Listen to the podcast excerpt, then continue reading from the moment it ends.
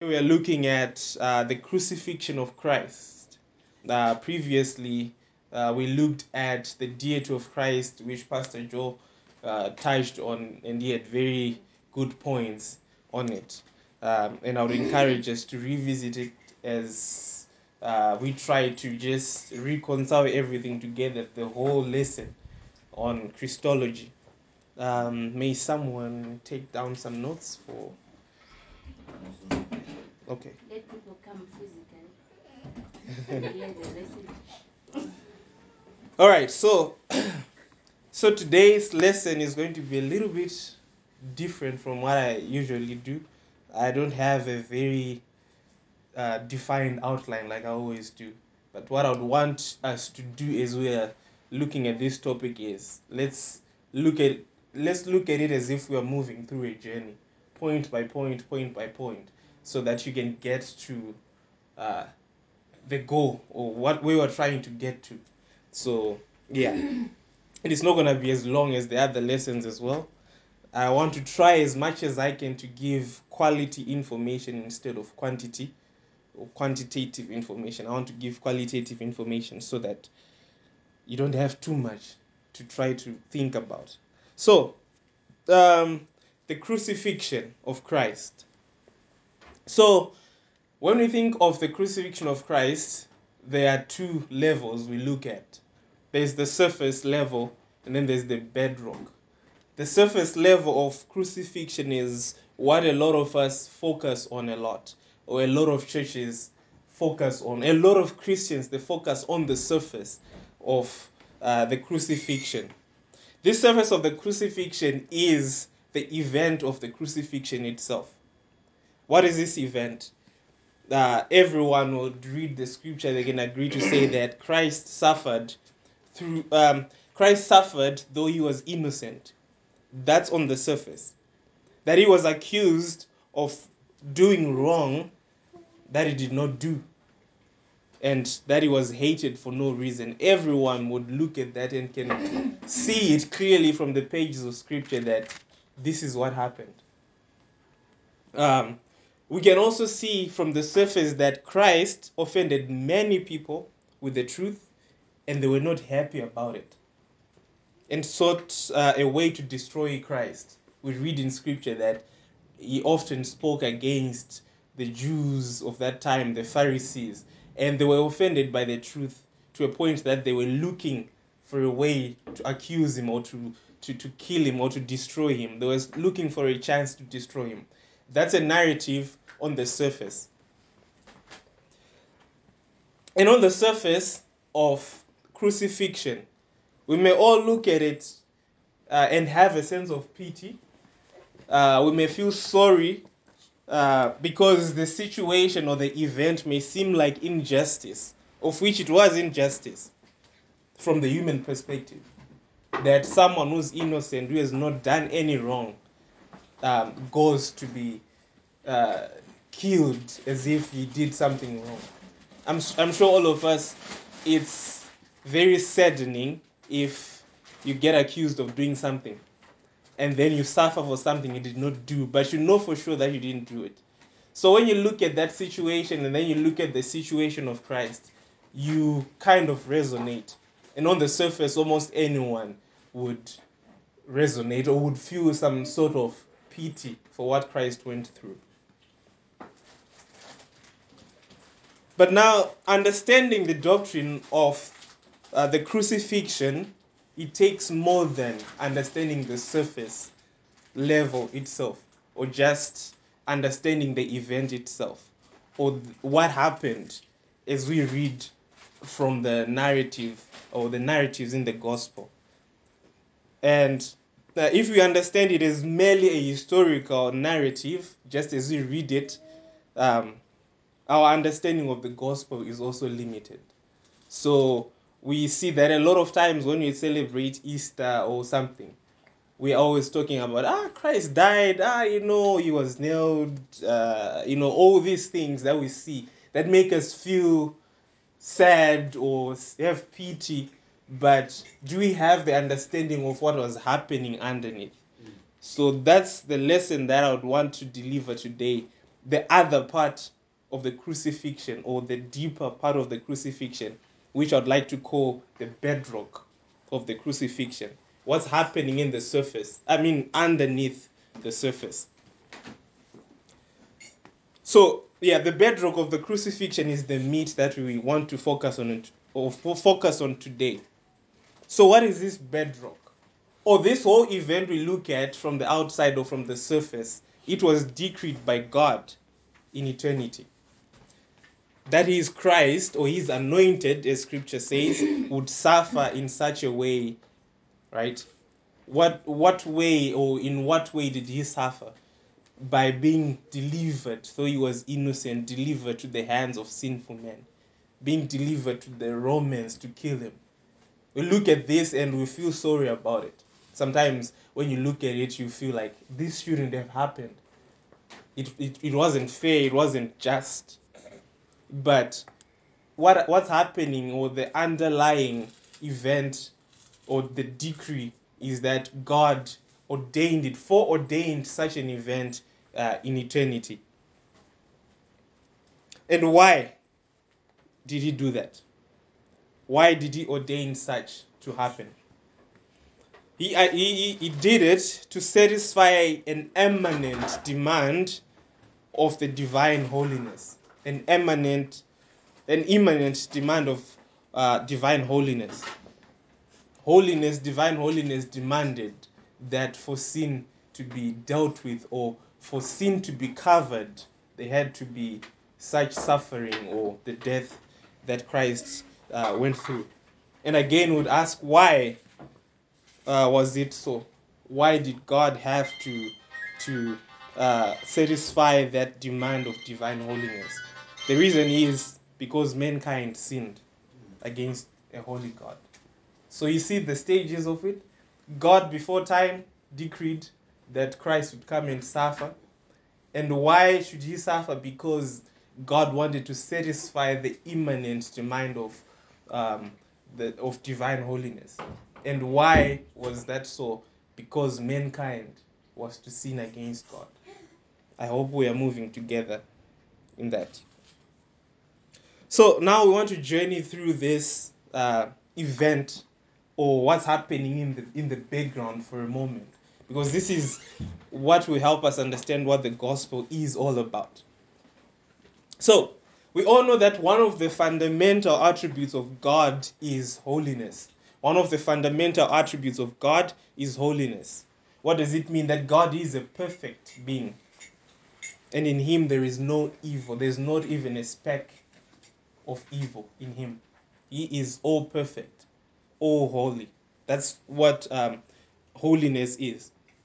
So the systematic theology defines holiness as self. Uh, sorry, it defines it as not as not self-communicating love, but self-affirming righteousness. By Augustus uh, something something. yeah, it's not self. Uh, communicating love, but self affirming righteousness. Holiness limits and conditions love. Holiness limits and conditions love. For love can will happiness only as happiness results from or consists within righteousness, that is, with conformity to God. What does this mean? There's a lot of wording there. So, love, the love of God, does not stand by itself, right? The love of God is in the confines of His holiness. When He loves, He does not uh, compromise His holiness. As some people would like to think that God would have just loved and just forgave. But the demands of holiness uh, has to be fulfilled. For Him to love, He has to uh, love holiness. And holiness has to be the one to, uh, to, to condition love. We'll understand this further as we go. So, to satisfy the demands of His holiness, love had to be delivered through the fulfillment of righteousness. In punishing righteous, unrighteousness, for punishment is what unrighteousness deserves. That's love. So, God loves holiness. That it, you will not put on a scale and say, My love is more than my holiness. But holiness is what informs his love. I hope this is making sense. So, just to simplify it, we're saying that God is holy. One of his fundamental attributes is holiness, and he loves holiness. And the breach of this holiness can only be written off through death. That's what he decreed. He loves holy, God is holy. And if there is any unholiness, any unrighteousness, for that unrighteousness to be, for things to be cancelled out, there has to be death to satisfy the demands of holiness. So this death is not it's not only physical death, but also spiritual death. So we're going to read Romans chapter 6, verse 20 to 23. Turn to Romans chapter 6, verse 20 to 23. All right. For when you were slaves of sin, you were free in regard to righteousness. But what fruit were you getting at that time from the things of which you are now ashamed? For the end of those things is death. But now you have been set free from sin and have become slaves of God. The fruit you get leads to sanctification, and its end eternal life. For the wages of sin is death, but the free of the free gift of God is eternal life in Christ Jesus our Lord. So here is scripture is telling us what uh, the result of unrighteousness is. Now looking at from the perspective of holiness, that death is the, if you sin against the holy God, the only end of it is death. If you obey God, if you live righteously, the only end is eternal life. This is what it's it's like a it's it's a it's a yes or no thing. It's a binary, zero or one, not in between. We can also read uh, Ephesians chapter 2, verse 1 to 10.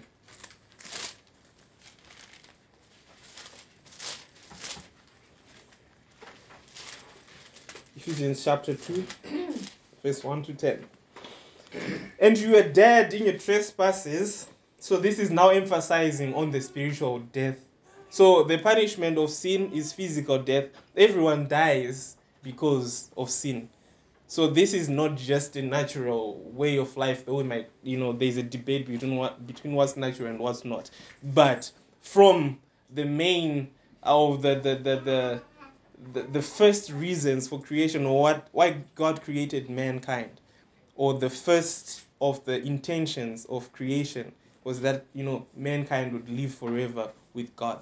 But because of sin men's days were cut short. So there's that and there is spiritual death which is what Ephesians chapter 2 verse uh, from verse 1 talks about. And you were dead in your trespasses and sins in which you once walked, following the course of this world, following the prince of the power of the air, the spirit that is now at work in the sons of disobedience, among whom we all once lived in the passions of our flesh, carrying out the desires of the body uh, and the mind, and were by nature children of wrath like the rest of mankind. But God, being rich in mercy because of the great love with which He loved us, even when we were dead in our trespasses, made us alive together with Christ. By grace you have been saved and, ra- and raised us up with Him and seated us with Him in the heavenly places in Christ Jesus, so that in the coming ages He might show the immeasurable riches of His grace in kindness toward us in Christ Jesus. For by grace you have been saved through faith. And this is not your own doing, it is the gift of God, not a result of works, so that no one may boast. For we are his workmanship, created in Christ Jesus for good works, which God prepared beforehand that we should walk in them. So there's this spiritual death that's being talked about that we all were once dead in our in our trespasses. Being dead in your trespasses means that God has cut his. There's this kind of grace that God has given to a person when he's saved, uh, that you are now able to live in the light. You cannot live in the light apart from God, right? So when Adam and Eve sinned, there was spiritual death where God cut short or cut off the supply of life, the eternal life.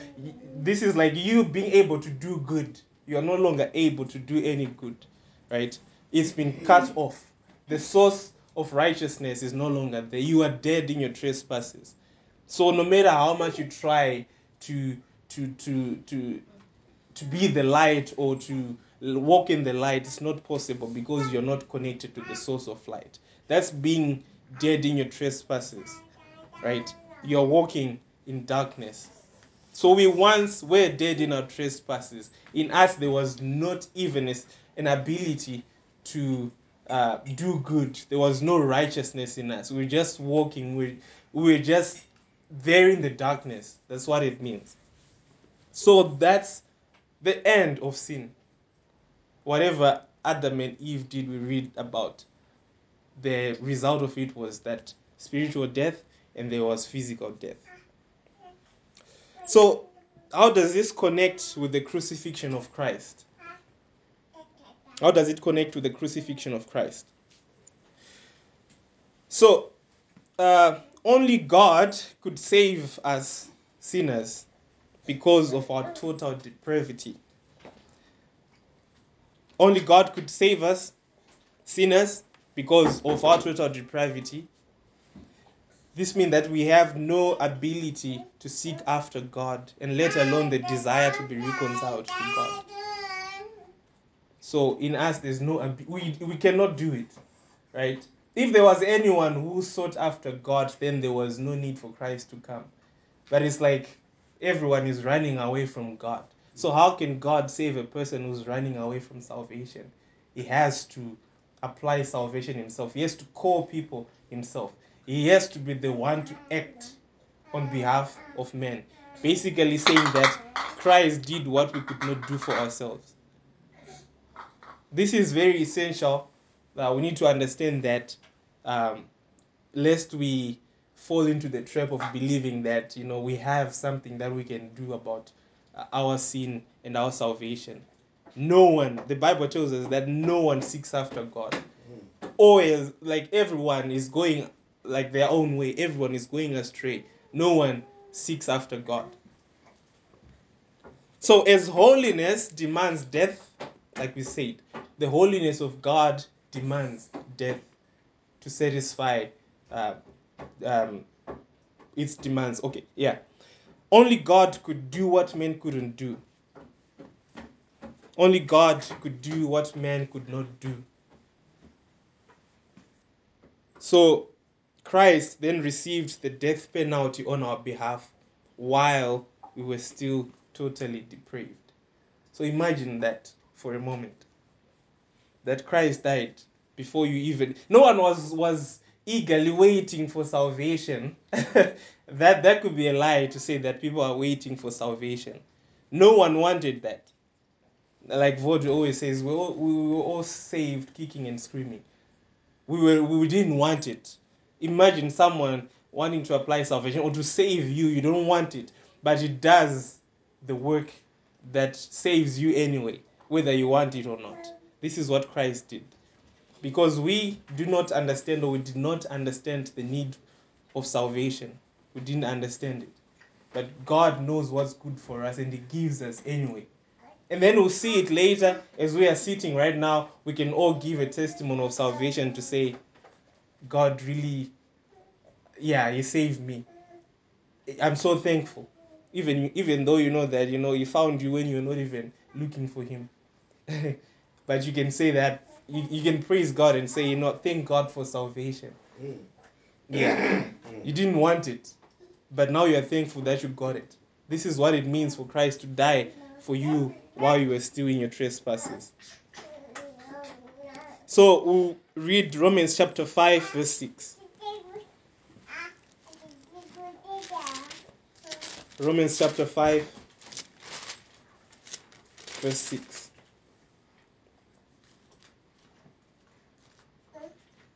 We'll read. Uh, okay, I'll see where, where I can stop. So, for while we were still weak, at the right time, Christ died for the ungodly. For one will scarcely die for a righteous person, though perhaps for a good person, one would dare even to die. But God shows his love for us in that while we were still sinners, Christ died for us. Since therefore we have now been justified by his blood, much more shall we be saved by him from the wrath of God. For if while we were enemies, we were reconciled to God by the death of his son, much more now that we are reconciled, shall we be saved by his life? Oh, sorry. Shall we be saved by his life? More than that, we also rejoice in God through our Lord Jesus Christ, through whom we have now received reconciliation. So here you cannot debate anything. The Bible is saying it. That you know, uh, no one was seeking after God. He died for enemies. Not that because we made a truce before uh, he died for us to say, okay, die for us and then we'll come. But we were, like, when you look at it, even when you read uh, the, the gospel narratives, people were scorning him. People were shouting. People were spitting at him. This is the, the hostility that was there. And he died for such people. The, like, the likes of Apostle Paul that even during those days and after he was crucifying he was i mean persecuting the church actively persecuting the church he was zealous in that work thinking he's doing god's work think of that hostility that christ died for a person like paul even when he was still an enemy of uh, the church an enemy of christ this is uh, this is what's happening underneath um, the, the, the surface. So, yeah. So, holiness of God is the holiness of God is what informs His love. So, we cannot really say that, you know, you cannot put love by itself. The moment you put love by itself, then it's it's it's not useful. You know, but God loves holiness. He loves righteousness so much that he cannot compromise holiness and righteousness. So any act of love that is done by God, even by the people of God, is also under the confines or the, the, the bounds of his holiness. Right? There are so many people or so many churches or Christians that just like to emphasize love, love, love, love. But when love just stands by itself without uh, the love for holiness, it's it's void. What am I saying? If you love people, you'd hate sin, right?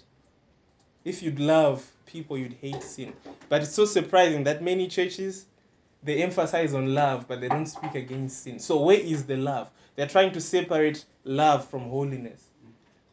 But if you understand God's holiness, if you understand that God hates evil, God hates wickedness, then it should inform how you apply love. When you tell someone you need to repent from your sin, that's love. When you flatter someone and not tell them that they should repent from their sin, then that's hatred because you have separated it out of holiness. So, this is a great lesson we should have or we should uh, always think about. Like I said, this lesson is going to be very short. I wanted to give a, a bit of a qualitative uh, thesis instead of giving too much information to think about. So,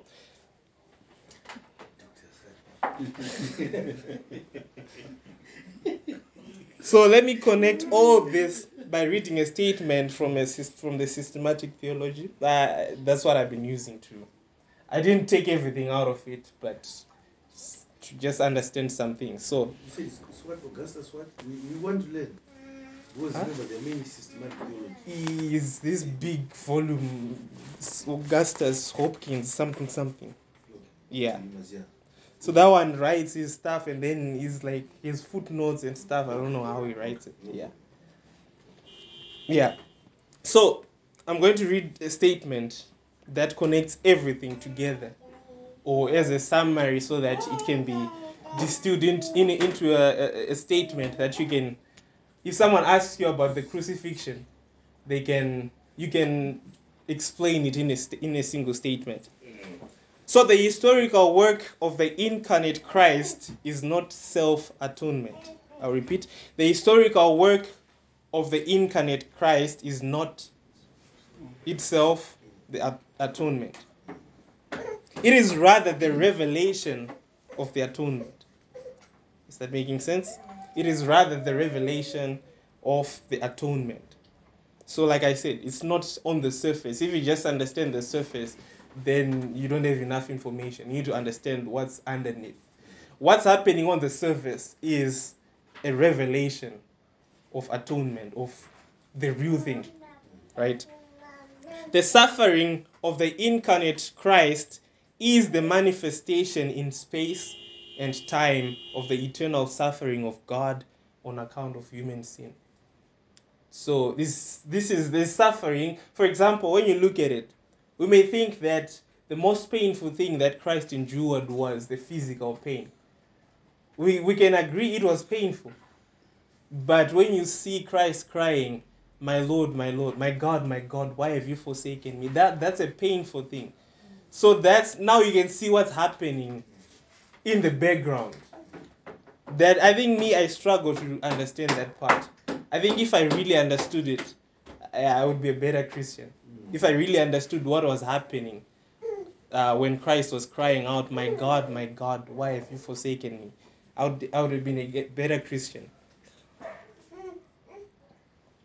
So we said the suffering of the incarnate Christ is the manifestation in space and time of the eternal suffering of God on account of human sin.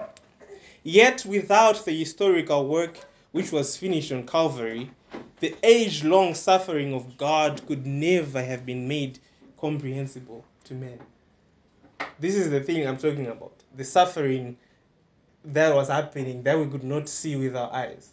This, no matter how much you can try to understand it, it's, it's difficult. It's, it's in, incomprehensible. What does it mean for Christ to, to cry, Why have you forsaken me? What does it mean? Christ, who has been in union with the Father and the Spirit, he was, he was with the Father throughout eternity. You cannot measure eternity. But for that moment, he was asking, he was crying to God, Why have you forsaken me? That's the most painful thing that he endured. And that was supposed to be us thinking of Christ, uh, who, who has enjoyed union with Christ more than we are enjoying it now. Crying that. And in place of us, who are, we, are, we are the ones who are supposed to enjoy eternity apart from God. Right? That, that was supposed to be us there, uh, to, to feel that pain that even we don't understand it. That's why maybe a lot of people in the world they don't understand what it means to suffer the second death or to suffer the wrath of God. It's that separation that's painful and unbelievers when they do not repent, when they die, they will understand what it means to not have God or to not have God in their lives. So this is what Christ suffered on our behalf instead of us suffering that. That's where the pain is. So the age-long suffering of God could never have been made uh, comprehensible to men. So to conclude, I'm just going to give two application or implications. I don't know how to say that. So understanding this doctrine, that's the first one, helps us make sense of the gospel. The need for God to save us himself and not ourselves. Right? Talked about uh, total depravity. Me, I believe so much that um, the doctrine of the Calvinistic doctrine, it makes so much sense because the Bible says it. I wouldn't want to think that I have it in me to save myself. because when I got saved, I think I was not even aware that I'm getting saved somehow. I was just living my life, and all of a sudden, I'm like, what's going on in my life? You know, things like that happen. No one told me, uh, look for God. And I was so intrigued. I was like, yeah, I think you have a point. Let me look for God. I wasn't. I loved my sin so much. I'm sure all of you can say the same. You loved your sin so much that you wouldn't even think about looking for God or looking after or seeking after God. So we need to understand that there's nothing in us from all of our testimony of salvation, of salvation, testimonies of salvation. There is nothing in us that would uh, make us want to go to God. So we need to understand this that only God can save human beings. Yeah. And only God could die in place of us. Because He's the only one who understood the need of salvation more than we do. And number two, it helps us understand the futility of work based salvation. Knowing that man is not capable of saving, him, saving himself. So there's futility in work based salvation, thinking that there's something you can do. It's connected to the first point. There's nothing that you can do. We're talking of uh, people who think that if I do more good, then I'll be saved I'll be safe. I'm sure we often encounter such people during evangelism. Someone says, ah, you know, the reason why God would take me to heaven is because I pray more, I give more, uh, I fast more, all these things, thinking that they, are the, they, they save people. But going back to the lesson of the demands of holiness, death, and the death of the Son of God on the cross is what saves, not works. God never give, never gave an alternative to uh, to find salvation. If you want to be saved, believe in the work of Christ. Even if you were to die for your own sins, it doesn't work. Only the death of Jesus Christ can save people. So this is uh, how I found it necessary to look at the crucifixion instead of looking at the details of the historical events, but to look at what was happening beneath what we see or what we read uh, in, the Gospels. So that's my time. Uh, we'll leave. Yeah, we have more time, a lot of time to. Maybe there's some information that I've left out. We can discuss further.